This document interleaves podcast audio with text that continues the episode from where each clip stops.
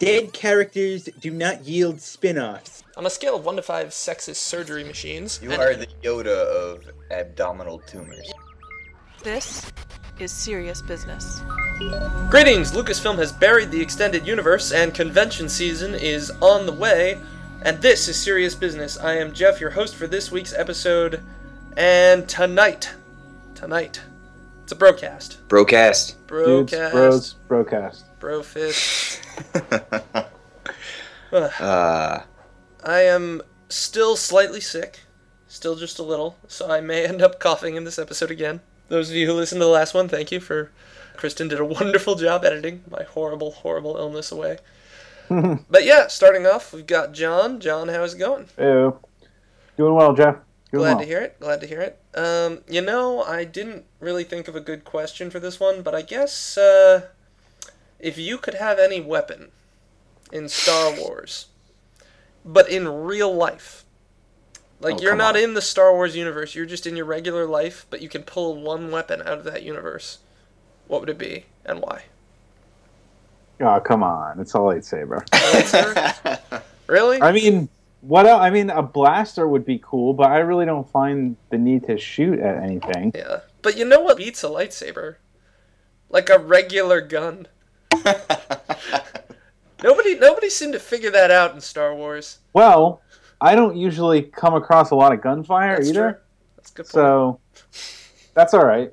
That's fair. Uh, And I would imagine if a guy had a gun and you whip out a lightsaber, I mean, they would just be frozen with shock. I mean, how could you effectively fire a gun if a, if a guy comes at you with a lightsaber? that is a fair point. I will give you that. I think any mugger would probably they would just be impressed. I think. what the fuck? Is that a lightsaber? Uh, all right, John. What, if anything, are you drinking this fine evening? I am drinking my first love of beers since it is springtime and it's a full season early. Sam Adams Summer Ale. Nice. Yes, Yeah, it's warming up. very enjoyable. Getting there. So moving on, we got Rob, the second piece in the Bro Triforce. Rob, how's it going? the second piece. Yes. You're number I two, the Rob. piece. I want to be the main piece. Well, the second piece like might be the top piece. Hmm. I don't know. Hmm. It's I don't open to interpretation. All First these- is the worst. Second is the best. true. I didn't think of that. Yeah. Did not think of that. Uh, so how's it going, Rob? Uh, I'm I'm well. Well, Well, glad to hear yeah. it. Glad to hear it. Good. So, Rob, if you could pull any weapon out of the Star Wars universe into your actual life, Yeah. what would it be? Well, I mean, there's no question. I would pull the ultimate weapon, and I would pull the Death Star. Wow. I Wow. want it all. It's the ultimate weapon, but it's it's got that one pesky weakness. Uh, you know what? I'm not worried about that. I don't know. I mean, I, I really wouldn't want a giant battle station that could die to one single shot in any way. Can you imagine Well- the taxes on that thing? well, we never mentioned that. Uh, I don't want to get into That's taxes. true. Logistically, that would be a very difficult piece of Ja- hardware to own. John and I have Well, been so any of this concerned be- about taxes lately. Fictional taxes. Um, I do like the idea of having like this sort of floating space city to myself that also has like a giant green laser mounted on its hood and can destroy planets. Yeah, but you know, again, if we're pulling it into real life, I don't. you'd have no crew. It'd be just you, and you wouldn't really have a way to get to and from it. Maybe I'd hire. Maybe I'd hire a crew. That's true. I with, guess if with, you with money. Maybe I, maybe I'd rent maybe I'd rent some of it out and use that revenue you could talk as to, to uh, sort of fund a, a skeleton crew. Richard Branson, and, uh, or uh, Elon Musk, get those guys. I'm sure. I'm sure they would be all about having space on the Death Star. So, Yeah, I mean, it's only a matter of time, really. Yeah, that's true. So, uh, what, if anything, are you drinking this fine evening, Rob? I'm drinking a little whiskey and ginger ale this evening. Mm, that's a nice classic mix. I like that one. Yeah, it's good. All right, let's see. So, what would I pull out? It's tough because I'm not sure how a blaster actually, fu- like, what sort of ammunition or energy is required for a blaster to work. But I probably would get a blaster, and I would I would want it very specifically to make that noise that they make. Totally. And you know, no matter what I shot, if it were mechanical, it would either explode or burn. Whether it was a door Totally. or yeah, anything. So yeah, I would be all about that. And I am drinking a Leinenkugel Summer Shandy. Oh, I got one of those in the fridge Mm-hmm. too. Yep. Might have one of those after. Uh, you know, maybe they have lemon in them, and that might be good for uh, Mm. getting over this this pesky cough that I still have. Now, let me ask you: Are you drinking that out of a can or a bottle? A can. Ah, excellent. Let's be That's. I think they're better. Definitely better in a can. Yeah, there's something visceral about the can. I thought about the shandy earlier today. I must pick some up. Uh, it's a good one. It is. So, to start the show, Lucasfilm recently released a statement regarding the extended universe, which has been built up by writers of all shapes and sizes over the past four, four, four almost five decades? No, four. Four decades.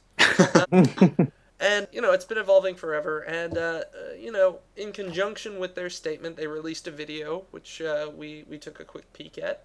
Uh, so we're going to play a little bit of that for you right now. we now have a story department so that there truly can be one consistent narrative. And that's always been the dream. I think the idea of aligning the content is actually a, a really fantastic and exciting opportunity that no other fictional universe could really even support. We're going to be able to bring fans a, a unified vision in a way that we've never done before. Yay. We love Star Wars. Mm. Star Wars is so great. I, know, it's- I, I just uh, remember the first comic I ever got. It was really nice. Uh, it had, uh, you know, Han Solo and Chewie. We didn't- Chewie We didn't know that uh, Jeff has secretly been been writing s- Star Wars novels for the past four decades. It's true. All Yeah. of that extended universe stuff, that was all me. it was this guy. So the gist of it is that Lucasfilm is basically saying, while we love the extended universe and appreciate it, we're pretty much ignoring all the stuff that is supposed to happen after the original movies for the sake of having full creative license to continue the story as we see fit at this point. Which understandably has some people who really invested in the extended universe stuff a little bit peeved. I'm gonna see their side of it, but uh, you know, let's start with Rob. Rob, what what's what's your take on Lucasfilm's decision? And I uh, don't. I actually started and immediately stopped myself from getting into a like Facebook comment debate about this because someone that's how I learned Good for about it. Someone someone posted on Facebook and I was like, ugh, good riddance to all that stuff and of course I was met with resistance and I was like, you know what? I don't have to plead my case on Facebook. but um Well, plead it now, Rob. uh, yeah, I'm playing it now. We're doing it on a podcast. So, I mean, I've read, I grew up reading a lot of that stuff comics, games, the books. And, like, they were fine at the time. They're sort of fun. But honestly, I don't. I don't understand what the big deal is. Not, not a lot of it felt like Star Wars to me. Feels like sort of baby boomer revisionism or making it sort of more quote unquote mature or gritty uh, as they got older, sort of wish fulfillment as you know as as they got older and weren't kids anymore. And also, there's another level of absurdity to all this because Lucasfilm is saying, okay, you know all that stuff that never happened. Oh, it actually never happened on this other like weird level. It's like what what are we even talking about? And honestly, Lucasfilm has never given a shit about extended the extended universe. There was no statement like this when episode 1 came out and that caused a ton of like retcon stuff to happen with the novels and all that. So I don't know. It's basically the extended universe is like farmed out fan fiction that is just sort of raked in for merchandising reasons. It's not. I don't. I don't feel like it's like hallowed or true. I just think it's if you have an interest for it, it's there. Some of it is is great. A lot of it is not. And the fact that like a corporation is coming out and making this video and saying like, "Hey, all this fictional stuff never really happened, and we're gonna make some more movies." And uh, I, I just don't understand why they even made the statement. I don't remember Lucasfilm ever making that statement when George was in charge. He just made the prequels and didn't give a fuck. That's true. I mean, it does. You're right. It represents some engagement that was not previously present. I think he never gave a fuck is a pretty good way of describing George Lucas. Uh, Well, um, I think part of that reason that, that, like, now I think now when they're going to do, you know, episode seven, eight, and nine, now they're going to be treading over a lot more stuff than there was to tread over when like episode one happened.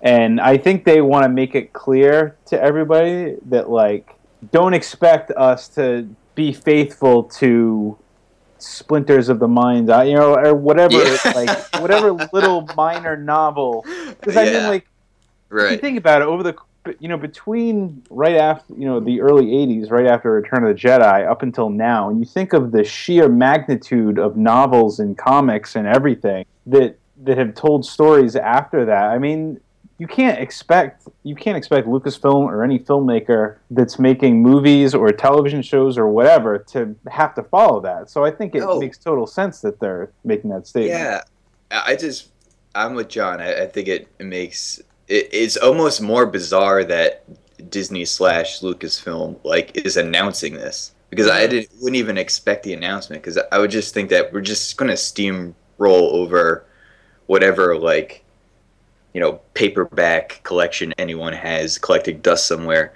I I, I just don't.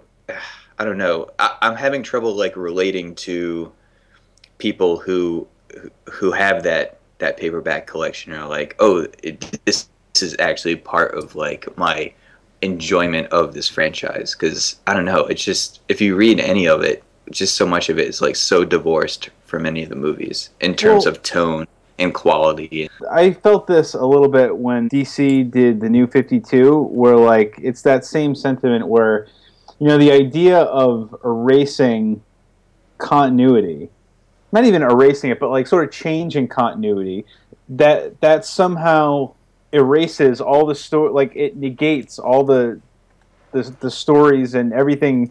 You know, every great story that was told is somehow undone when it's not like if you you know if you like reading Star Wars novels, you can still go out and read Star Wars novels. It's just not going to relate in the same way. Right.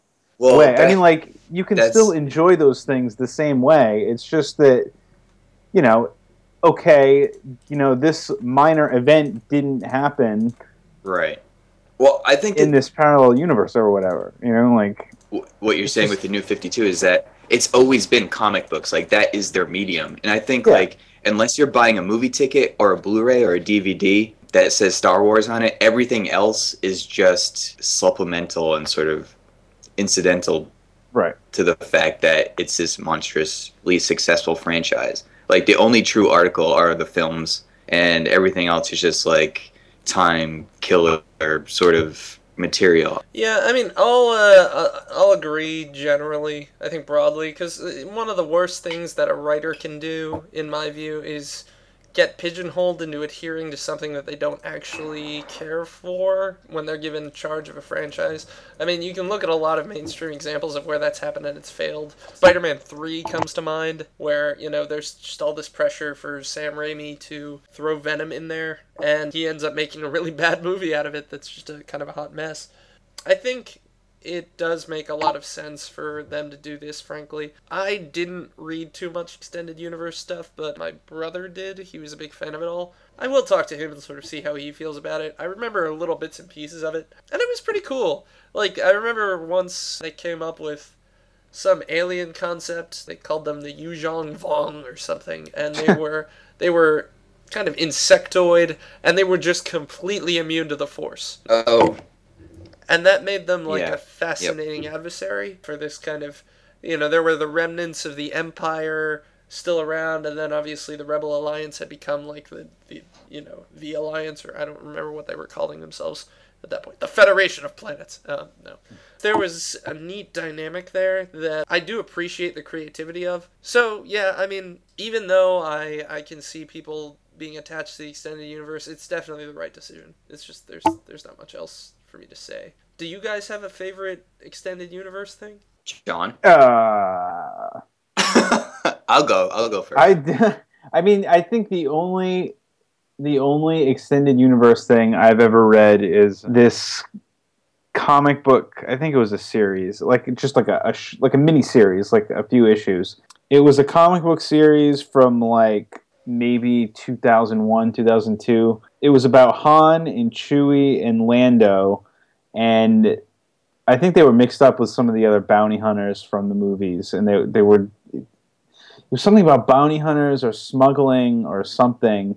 Um, I don't really. Re- I mean, I couldn't really tell you what the story was about, but that is the only thing from the extended universe that I've read. So I will say that comic book series.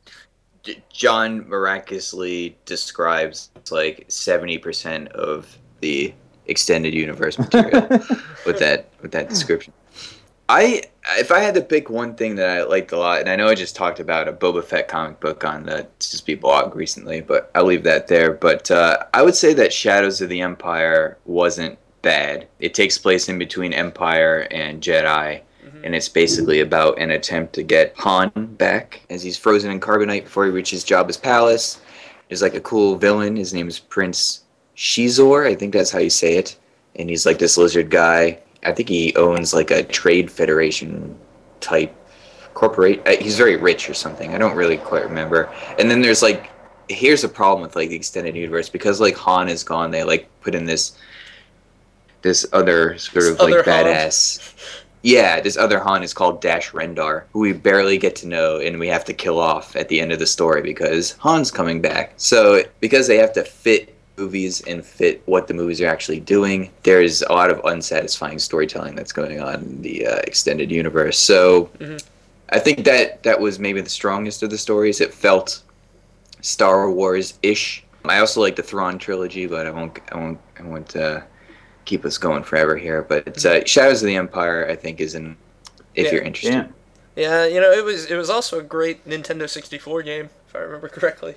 It's one, one of the first ones. Was Shadows of the Empire, and you played Dash Rendar throughout uh, all of those those levels. All right, well, I think I think there's just general consensus that we understand what Lucasfilm is doing, and you know, maybe we're not all as cynical about the extended universe as Rob was, but I I can't say I'm gonna shed too many tears to see it go. It's been a long time for me since I've seen any of it, so Yeah. uh, all right, so on that note, we're going to take a refill break, and then when we get back, we are going to talk about conventions. So we'll be our beat. I still have my very first Star Wars comic book, which happens to be the very first Star Wars comic book. My first exposure to the EU was probably one of the Brian Daley books. I think it was Han Solo and the Lost Legacy. It was the one with the glowing crystal skull thing on the cover.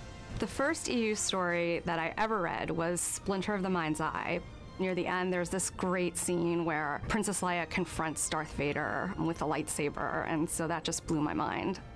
And we're back. So I said at the beginning of this episode that convention season is starting. I guess broadly by that I meant summer. I mean, in general, conventions are happening throughout the year now. You know, there there are several big ones that do occur in the summer, like San Diego Comic Con. Towards the end of summer, you got like PAX Prime. But then, you know, in the movie world, Sundance is a winter thing, and I think every major city at this point has a Comic Con. It's fair to say. You know, Chicago, New York, Boston, and those really just end up happening throughout the year. I think they try intentionally to stagger them so that uh, it doesn't get too ridiculous. But all that said, conventions have been, at least the mainstream ones, uh, E3 included for video gamers out there, feels like they've been changing an awful lot lately. You know, part of it I think is the consequence of success, but Comic Con, for instance, has a significantly large component that isn't really about comics. Likewise, Sundance, I think, has been inviting in several mainstream productions of late. So I guess I'll, I'll start off by asking just what have you guys all been to? What's your general impressions of the, the conventions you've gone to? And I'll start with John on that one because, John, I know you've been to conventions as both an attendee and as a uh, presenter of sorts. So, Exhibitor. John, tell, tell us a little bit about that. it's typically a crazy scene, man. I think the I've I've been to San Diego Comic Con and Boston Comic Con. Boston Comic Con was my first comic book convention. I, I think the first time I went to that was 2008 or 2009, and at that point it was just basically in the basement of a smaller exhibition center in Boston. And it, it was like one of those things where it was like in the, the basement of a hotel almost. Mhm. So it was very small. You know, there was some comic book vendors and then there was a relatively small, like a little room where uh, you know artists and industry professionals would be, and then each year it it got bigger and bigger and bigger, and then it, it, moved into bigger and bigger venues. It was at the Hynes Convention Center the last few years, and now this past year and this coming year in 2014, it's at the Boston Convention Exhibition Center, which is like the ridiculously huge convention center. And, you know, there's panels and there's celebrities getting more numerous and, you know, they're getting bigger and bigger names. And the Artist Alley is growing and there's panels and all this stuff. And that's sort of a microcosm of you know what's happened in San Diego and then Chicago Comic Con, Atlantic Comic Con, Dallas, and you know like just all over the country, comic book conventions are getting bigger and bigger and bigger. You know, San Diego is the the big big one that everyone hears about that big movie stars and television stars go to. But it's really something that's happening all over the place. Comic book conventions are becoming more and more mainstream whereas you know before it was just it was all about comics now it's becoming about television shows and movies. And I think basically the reason that that happened was you've got certain sci-fi or comic book related television shows and movies that say, "Hey, there's this there's this demographic over here that we could tap into." And then, you know, once that door opens, then you get just more mainstream television shows like Glee, you know, appears at it's it's San Diego. And then also animation so like Family Guy people and South Park people and mm-hmm. Bob's Burgers. So it, it's basically now it, it's just pop culture. It's it's a pop culture convention. You know, comics still definitely have their place in them, but it's basically all about pop culture. Mm-hmm. Yeah, I'm not sure how I feel about that. And you know, obviously, my investment in it extends to simply would I enjoy attending a convention like that or not. But Rob, what about you? I mean, you've never been to a Comic Con, right? Or have you been to the Boston one? I've been to the Boston one. Oh. It's weird. John actually reminded me at the beginning of his his story there. My father used to bring me to comic book conventions, quote unquote, uh, growing up, and they would be like in a like a Knights of Columbus hall or something, and there would be just like a place for like big collectors and comic shops from around New England would just like send a rep with like boxes and boxes of stuff to sell. And occasionally there would be an artist or something, not a big one, nor would I have known if they were a big one at that time. I was too young, but it's certainly grown into like much bigger business now. I, I did go to the Boston one with John actually once, and that was cool. We saw Mike Mignola speak, which was awesome. That was the highlight. The rest of it is sort of I don't know. Makes me vaguely uncomfortable. I, conventions are weird. I went to an X Files convention when I was young as well because I was super into X Files. And there's something about physically confronting other people who like the same thing mm-hmm. as much as you do and realizing that maybe they like it for like different reasons. And mm. that makes me uncomfortable. That's a turnoff for me. And I can see that. conventions seem to be at least on that level where where it's about fans coming together there's something about that that turns me off. It's ironically off-putting. Yeah it's ironically off-putting and it, the internet seems to like filter that out for some reason. Like if you're doing it uh, on screen and like there's like forum. threads yeah when it's organized in in some kind of way then it, it's fine because you can sort of peck at the things that you know that you have something to say about the things that interest you about particular show or title or whatever Mm-hmm. But like in a convention when you're all smashed together, it's a little more off-putting. I experienced that at the X Files when I was when I was very young. I experienced that a little bit when I went with John to the Boston one. I don't know. I I, I find myself receding into my hermit crab shell, uh, where I just was like, well, I like this thing, and I sort of want to leave here and continue to enjoy it by myself, and like occasionally talk about it on the internet, but not really and just uh, that's about it. Yeah, there's something about like the overt celebration of something that I don't know is personal to you in some way. And people know. get really into it. Yeah, that too. Like all the all the costumes and stuff, and I don't know. People just wear it so hard on their sleeve sometimes literally, but other times it's just like, man, life and death. I don't. It's weird. It's a weird place to be. I don't. It, it sounds like what John's describing San Diego has become like totally like assimilated into corporate so, and media interests. But at Boston and and you know, like I said, that ex Boston thing I went to, like it just it just feels weird. It feels weird to be dipped into that same physical space with these people. I don't know. So, so Rob, take your experience at Boston Comic Con a couple years ago, mm-hmm. multiply that by about ten, and you're at San Diego Comic Con. I don't think I could deal with that. I don't. I don't think I could.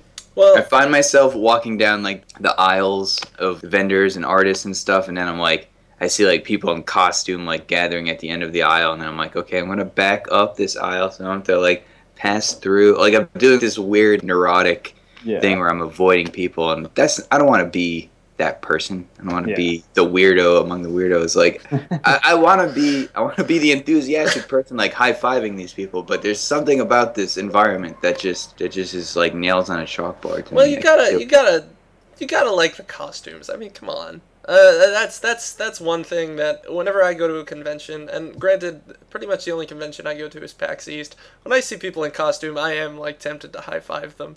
But I do also understand exactly what you're saying, Rob, because I think when you go to a convention for, eh, or or even a portion of a convention that's devoted to a specific thing, mm-hmm.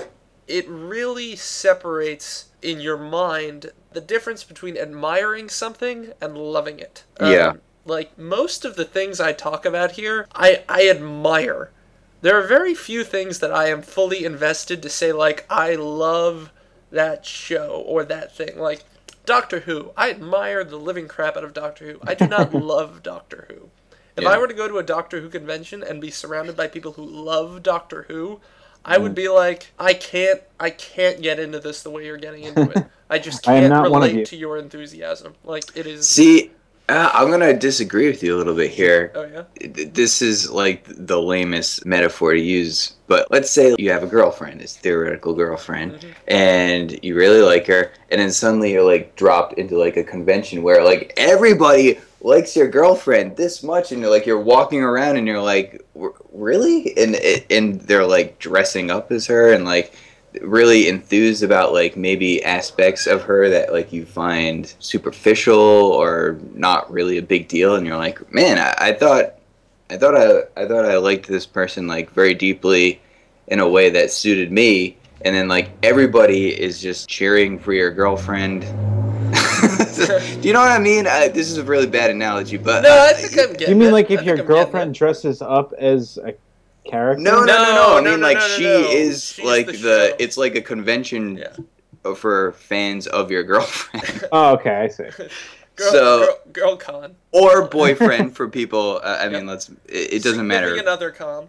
Yeah, it doesn't matter what the what the gender is. Just like something that you you hold dear to your to yourself and that you enjoy, and, and like maybe you have like close friends like us who talk about things that we we we like and uh, have deep discussions about them. But then when it's when I don't know when you, when you're in that like public space with people that you don't know, and that they seem to be coming at it from different angles and in costumes and and, and sword in the air unabashedly not embarrassing themselves, but just putting them out there.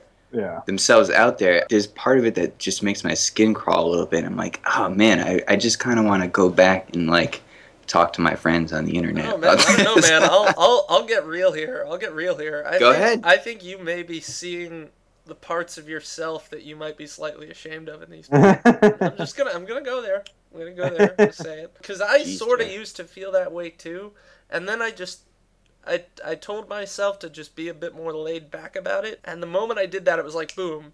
It was like instead of seeing that person in a costume and being like, really, guy? Really? You're gonna dress up like the, you know? Like I'm not. I'm not looking down on anyone who's doing like cosplay or anything. Like if that's your thing, and you know what? I, I've seen pictures of cosplay that look at really cool. Like people get really into it, and it looks like super legit. And I'm like, wow, that's pretty cool. That's awesome. Good for them. That's like great photo opportunity. There's something about that level of fervor for something. And i don't know maybe it's because i'm more of an introvert. Like i don't get like the the extrovert sort of expression Mm-hmm. of, of the of the the affection that you have for this you know this thing whatever it be a, a comic or a movie or a television show whatever the case may be. And it's all uh, it's just all celebrating like properties you know in franchises and, and you know what i mean? Like trademarked stuff and it's just like that's a whole nother level of taking yourself out of that space and being like man this is like a weird time that we're living in. Well, I, I think part of the thing with cosplaying and being sort of that extrovert is that, like, when it comes to that stuff, like when when people, I mean, people get into the cosplaying, like, that's a hobby, you know, like making yeah sure making mm-hmm. those costumes. That is their, you know, like some of us, some of us draw, some of us write things, some of us make video games or build websites as a hobby, you know, that we do, and cosplaying is. I mean, the hours and the energy. work. Oh my God, people of put course. into these things. you're But I mean, like, and I, once I they're- respect that Once they're there and like once they you know they put their costume together and they go to the convention, you know, it's a whole. They they become that character and people. You know, like if you make a really good costume of, you know, it doesn't really matter what it is. Mhm. If it's a really good costume, you are treated like you are that character. Oh, yeah. So it make it basically makes you like a celebrity in this convention context where people are like, "Hey, Mario, Batman, Joker, whatever it is." Like they want to take your picture with you, Uh. and you know these could be people that are very much introverts. Otherwise, you know, like outside of this convention. sure Um, sure and sort of get into it in costume Yeah. Mhm. So Yeah. it's this really. I, don't know, I found that it's this really weird little pocket of, of pop culture, you know, like of this this whole world. You know, you see different different sides of people pop out at the come out at these things, and it's it's an interesting experience, especially Comic Con because I mean uh, San Diego. I mean going just from going from like Boston to San Diego, there's just a magnitude of different types of people you see, and also like it's not all nerds like it San Diego there are girls that go there just to get Beautiful. West yeah, Coast people. yeah they they know that hey if i i don't I have no idea how they get into the convention or you know like why they're willing to pay the hundreds of dollars to get into the convention but i mean like i mean it's people that go there just to get looked at and just to get attention in this yeah Be careful. pro- You're, you're treading on, on worrisome stereotypical waters there. I mean, I, I know I do understand what you're talking about, and there I do are too. there, there is definitely a contingent of people who are like that. Right. But um, all i'm it's saying one thing. It's one thing that pisses female nerds off to no end when people kind of question their authenticity just because they happen to be attractive. Like, true and I, I didn't I didn't mean to say. Let me back up a little bit. I don't I don't Right. want to go onto those that stereotypical thin ice. All I'm saying was the only point that I wanted to make was that the misconception is that most of the people that go to comic like all of the people that go to Comic Con are nerds and really they're antisocial types, and that's not necessarily you know that that's not true. And you get at these bigger conventions, you're getting a bunch of different people going Mhm. than bef- more than before. yeah, I mean, uh, like nobody can say they like Batman and automatically be called a nerd anymore. Like that Yeah. just doesn't happen. And there are obviously Thank- like millions and millions and millions of people who love Batman. But you know, I I do want to switch gears a little bit because I do think this has been an interesting conversation. But I want to talk just a little bit more about the industry versus kind of communal grassroots effort here. And you know, I'm looking at the Boston Comic Con website right now. And you know, it's it's a relatively straightforward homepage. You've got your, your kind of hero imagery at the very top, and then sub features beneath it, and all of the hero stuff at the top is dedicated to television actors and actresses. And you know, uh, some of them are people who are being quoted for being on shows that they haven't been on in years. You know, I love all these people. I I, would, I do not want to dismiss them, but you know, we've got James Marsters from Buffy the Vampire Slayer. It's like, Yeah. I, I love, by the way, I love James Marsters to death. I really love him doing Harry Dresden on all of the audiobooks. He's freaking amazing. But Buffy the Vampire Slayer was a long time ago. Jason Momoa on Game of Thrones, who died in season one and is still trying to milk that. you know, again, uh, Jason Momoa's a I'm cool sorry guy. I, really like his cruel work. laugh Uh, but I, think I know what you're saying yeah. But beneath that, they've got Amanda Conner, Scott Snyder, and like even beneath that, the, the tier below the third level feature, it's Greg Capullo, Adam, Adam Kubert, like Mark Waid, really, really, really big name comic people who are Yeah. pushed beneath the like John. yeah the the people from television you know guy, guy who was on Doctor Who seven years ago again John Barrowman's awesome I'm not trying to dismiss him but Yeah. it's like this is Comic Con like Greg Capullo is a big fucking deal maybe he should be in that spot and I, I I don't know if I can blame this sort of thing on convention organizers or audience behavior I, I, I think it, I mean a lot of people show up to see celebrities. I mean, Mhm. it's just sort of the way it is. You know, like people want to see. I mean, they, it doesn't really matter. I, I don't think it matters how long ago that particular actor was on the show, but it's a huge draw. I mean, unfortunately, as unjust as it may be, it's more of a you know like Jason Momoa is more of a you know maybe more of a draw than Greg should Capullo. it be though? I mean, as in, as in, should if the price of expanding these is saturating them with stuff that really isn't as true Well- to what they are what they are? Like, I mean, again, this is Comic Con. Then should Yeah. it get bigger? Will it become less sincere? I don't know. I mean, this is something. I mean, this is something that doesn't really bother me. I mean, but mainly because Scott Snyder and Greg Capullo are still going to be there. I mean, that's what I care about. That's what I'm going there for. That's I'm not going to see Jason Momoa. I don't care. I mean, if you if, if it doesn't really bother me that they are choosing to make these celebrity appearances, Mhm. you know, more of a marketing thing. I mean, it doesn't bother me. I mean, if that if that means that more people show up and it, it becomes a bigger event that gets more attention, that's cool with me. I mean, because I mean, a lot of these people, like, let's say you you get a, a reasonable amount of people that are going to the conventions just to see celebrities. I mm. mean, that means that they're still walking by the comics. I mean, it mm. it may, mm. you know, it may get them. It may turn more attention to comic book related things, or it may grow the industry as a whole. You know, so I don't know. It's it's all good. I mean, that's that's how I feel about it. I might disagree a little bit there th- because part of what we haven't really got at is like what Jeff was just describing about this celebrity slate of people who may not have viable careers anymore in terms of if it's acting. It, it, the acting the actors uh, and actresses are usually like sort of the celebrity sort of draws but i don't know the whole thing smacks of a kind of sadness for me. And makes it kind of awkward. Well- like I don't, I don't think like Jason Momoa. Uh, I don't. I, do you really think he gives like a flying fuck about Game of Thrones? Like I Mm. think he's there for like the paycheck. It, it's evident like in every interview he does. He doesn't read the books.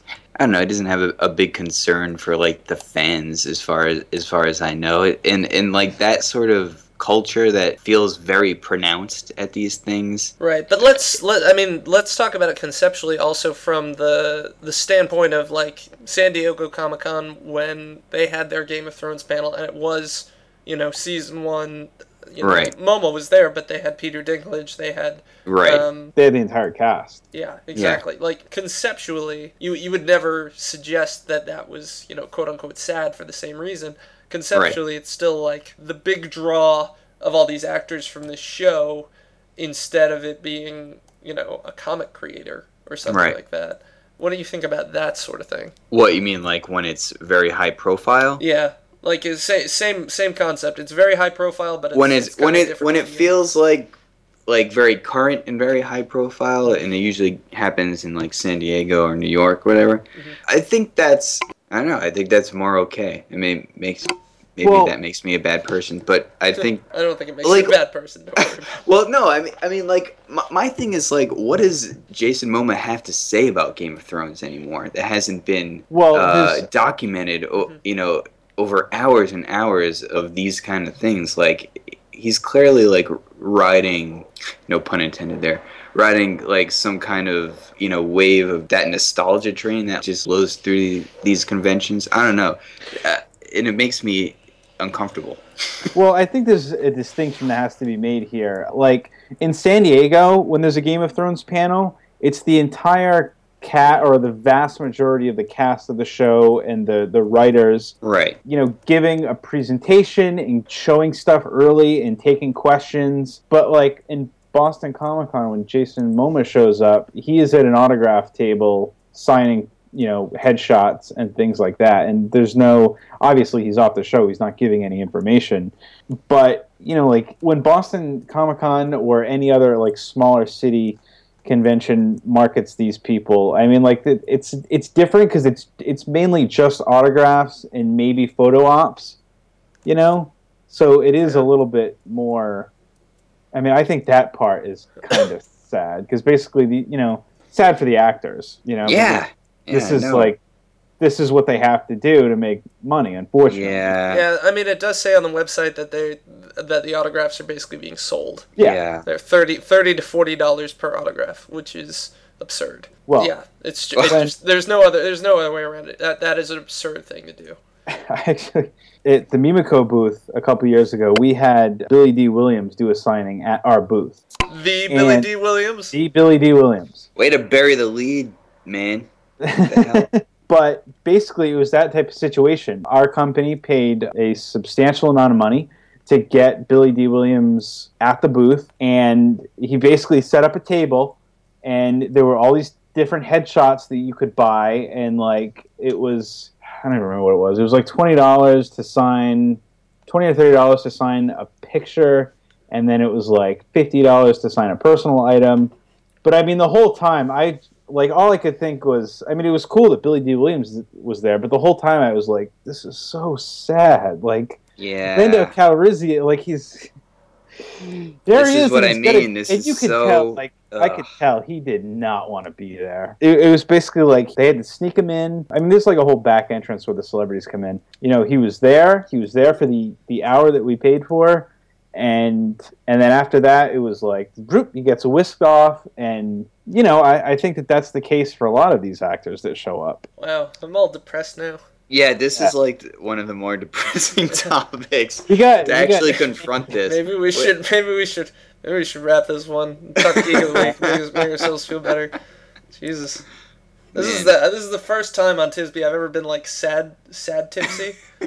Like I'm almost always just like happy drunk when we do these, but now I'm like, God, what has Billy Dee Williams' On- life become? Well, Uh, isn't w- doesn't also John just very quickly doesn't your resentment sort of build when you realize like people who are who are paying Billy Dee Williams or any of these these actors like are not aware or Yeah. sensitive to the situation like Yeah. they are fueling this like it's not them and it, They- they're not they're not like calling like Boston Comic Con and like you better put me on the list It- like they're like resigned to this because they know oh, that these people get, are gonna like they get they so wait excited and i mean that's that's what i mean there's that lack of self-awareness at these things Yeah. i think And- that's the, the best way to put it and I, I never. I mean, I don't know. I don't get the whole autograph thing. Well, here, the, remember earlier I was talking about someone who admires something versus someone who loves something. right mm-hmm. Like if you really love something, like if you really love Star Wars,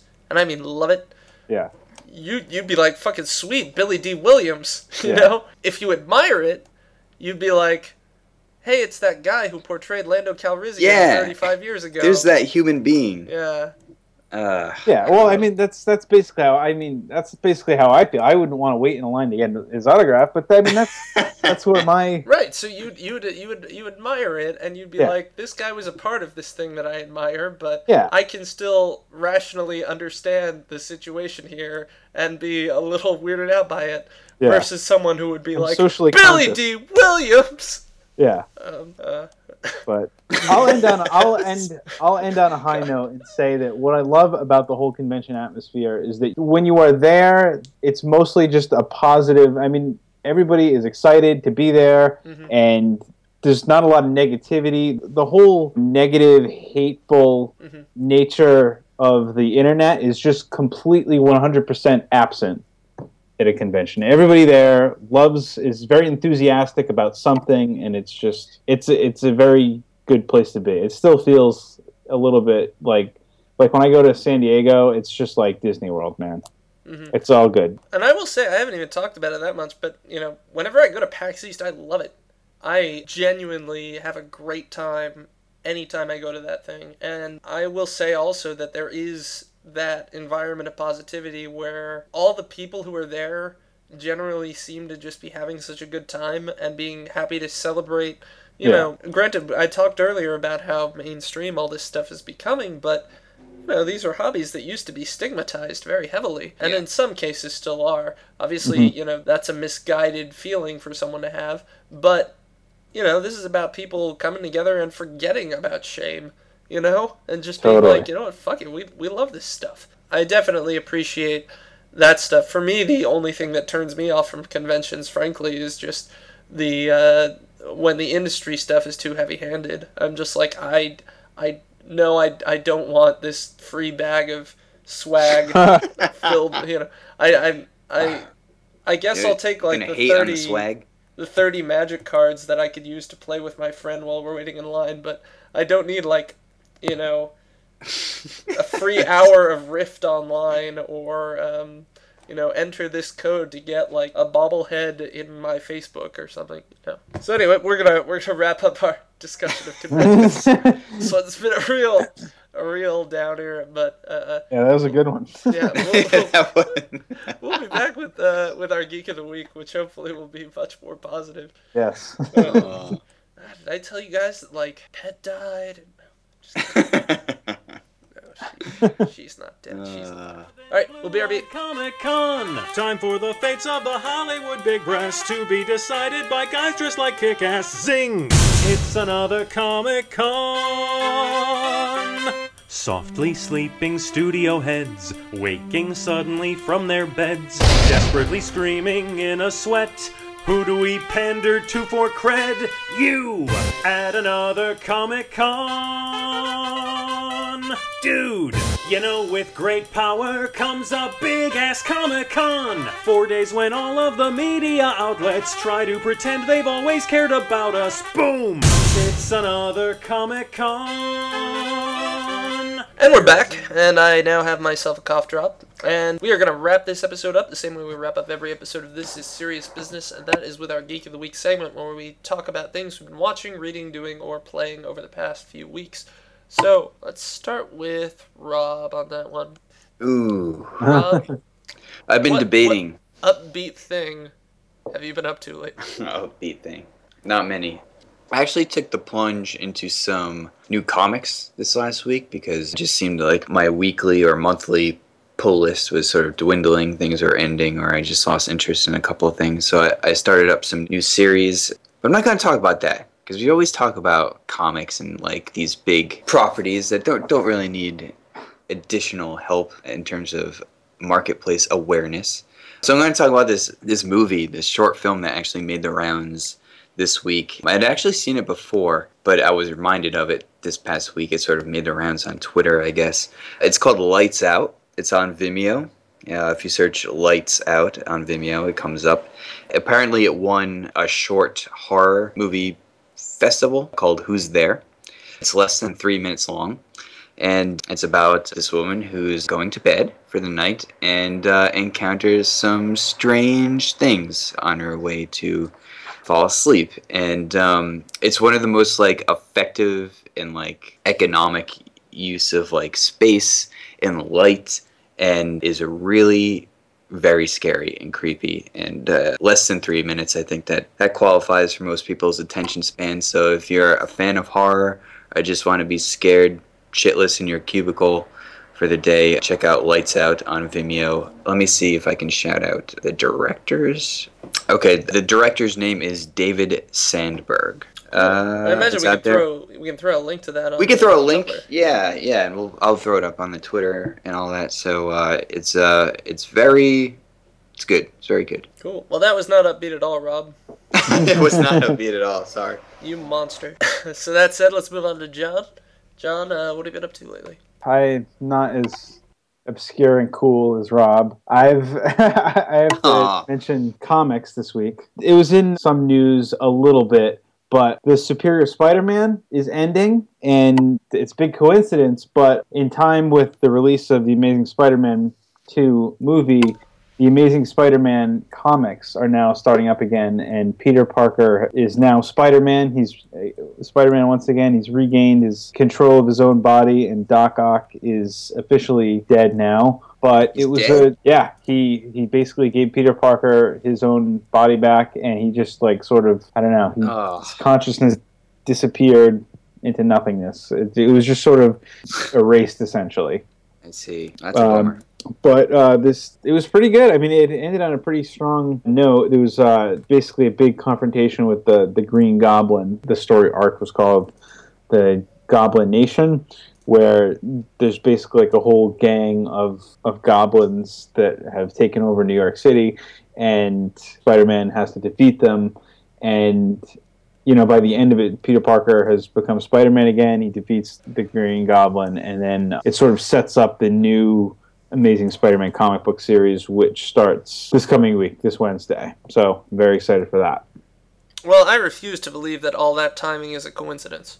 I I know. Cynical monster, Jeff. there may have been some intention behind the decision to uh, to start that comic up also, again. another another weird coincidence. I think Electro is actually going to be the first villain What? I saw. That's so. I thought that was I thought that was funny. Unbelievable. Another big coincidence. Cool. Well, thank you for sharing, John. I'm going to try to get through this geek of the week without descending into a coughing fit. As uh, unfortunately, my body is uh, attempting to betray me. One of the things that I have discovered while sick is a game called Age of Wonders 3, which I got a hold of on Steam, and it has helped me pass the sick time quite well. Basically, it's like a mix of Civilization and Warhammer. You play out scenarios that are either story based or narrative driven, or just multiplayer kind of custom scenarios where you are some sort of hero from a fantasy race. You can pick elves, goblins. I've seen draconians, or kind of little dragon people, orcs, uh, the usuals, and uh, humans, of course. You know, your hero is a, a special kind of unit. You can basically construct cities and build other units that you can combine into armies, that you can march around the map, build more cities, gain more resources, etc. You can engage your armies against your opponent's armies, and those fights play out on hex based maps. Much like a Warhammer battle, you know, you'll have a unit of archers or a unit of swordsmen or a unit of cavalry or a special spellcaster unit, and you can move them around and uh, in a turn-based fashion basically have them do certain things. And it's a hell of a lot of fun. It has that same sort of just one more turn appeal that the civilization games have where you're like well i just won that battle. I'm sure i could save and quit but you know what?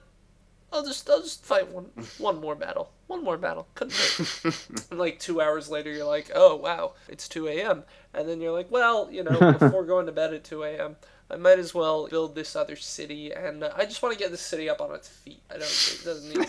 You know, I'll, I'll set up. I'll set up a few structures. You know, maybe maybe a library, maybe a nice uh, archives, maybe maybe a little bit of research, that sort of thing. Oh fuck! It's seven a.m. Um, so it's it's one of those games, but I've been enjoying it immensely. The narrative stuff actually isn't that bad. You know, it's certainly not groundbreaking fiction, but it's executed pretty well. But it does also have that kind of replayable appeal of just you know set up a game even without the narrative stuff and uh, you know play against the computer or multiplayer. I haven't tried multiplayer. I don't know if I will because it does seem like one of those games that lasts a good eight hours if you want to play against another actual human being because God there's so many different little things going on. But yeah, I like it. Would endorse it. It's on Steam. I think it's either thirty or forty dollars, so relatively affordable. I'm sure the price will go down. I'm sure it'll go on sale during their their usual big sales. So uh, keep an eye out for it. All right. So at this point, I want to give you guys an opportunity to make any shout outs and to let people know where they can find you online. Let's start with John. John, any shout outs? No shout outs, I don't think, this week, uh, but you can find me on Twitter at Draw the Story. Alrighty, let's move on to Rob. You can find me on Twitter at Heroes Are Boring. Cool. You can find me on Twitter at TisbyJeff. That's T I S B J E F F. And uh, you can find this podcast website on the internet at tisbycast.com, along with links to our awesome Tumblr, our Facebook, all our other stuff. You guys know this is our 99th episode? Someone did mention it. I. Yeah, Yes. I, I might have mentioned it. I was aware of, of that.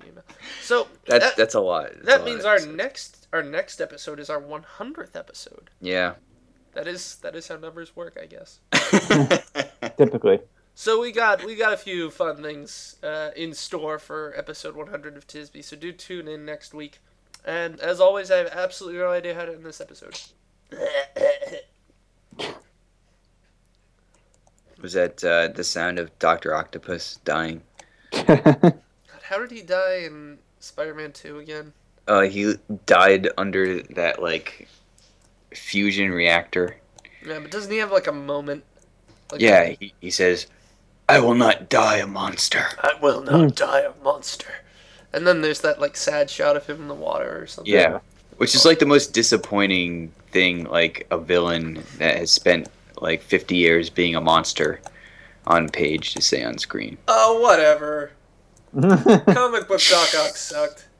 Oh, come on. Oh, we've no. had this discussion before. Come on, he was Yeah, like a guess we have. goofy looking bowl cut, sort of 70s style, like, I'm gonna rob a bank with my mind. I don't know. He was not robbing banks with his mind. Yeah, it, I don't know. I, I, I kind of like the more. I don't want to say goofy, but I I like the over the top crazy outcast version of the comic. He's not the villain you choose to humanize. You don't want him reading poetry to his wife. Like, come on, get real. Yeah, he's he's actually very much like the Penguin. Yes, Sort of exactly. Like you know, he's a uh, They, they That- humanized the penguin in the movies, too. He, Oh. ju- he just wanted a glass of ice water. a, t- a tall, cool drink of some ice water.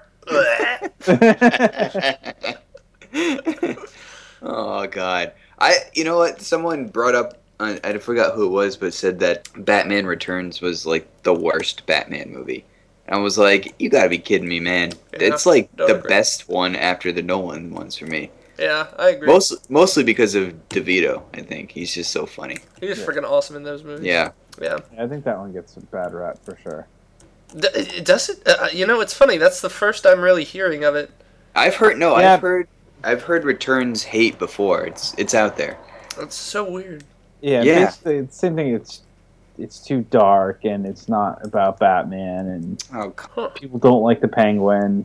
That was the first Batman. That was like the first PG-13 movie I think I ever saw. I was like seven or eight. I don't know. I don't remember how old I was. But wow. but yeah, uh, that movie has a special place in my heart. I remember being really weirded out by her kissing him with the taser. That was something. that was something that like eight-year-old Yeah, that could was not weird. understand. That was weird as a kid. yeah. Forgot it was about a very that. weird scene as a small child. Do you know that originally that was supposed to turn that character into Two Face? Oh. Hmm. Yeah.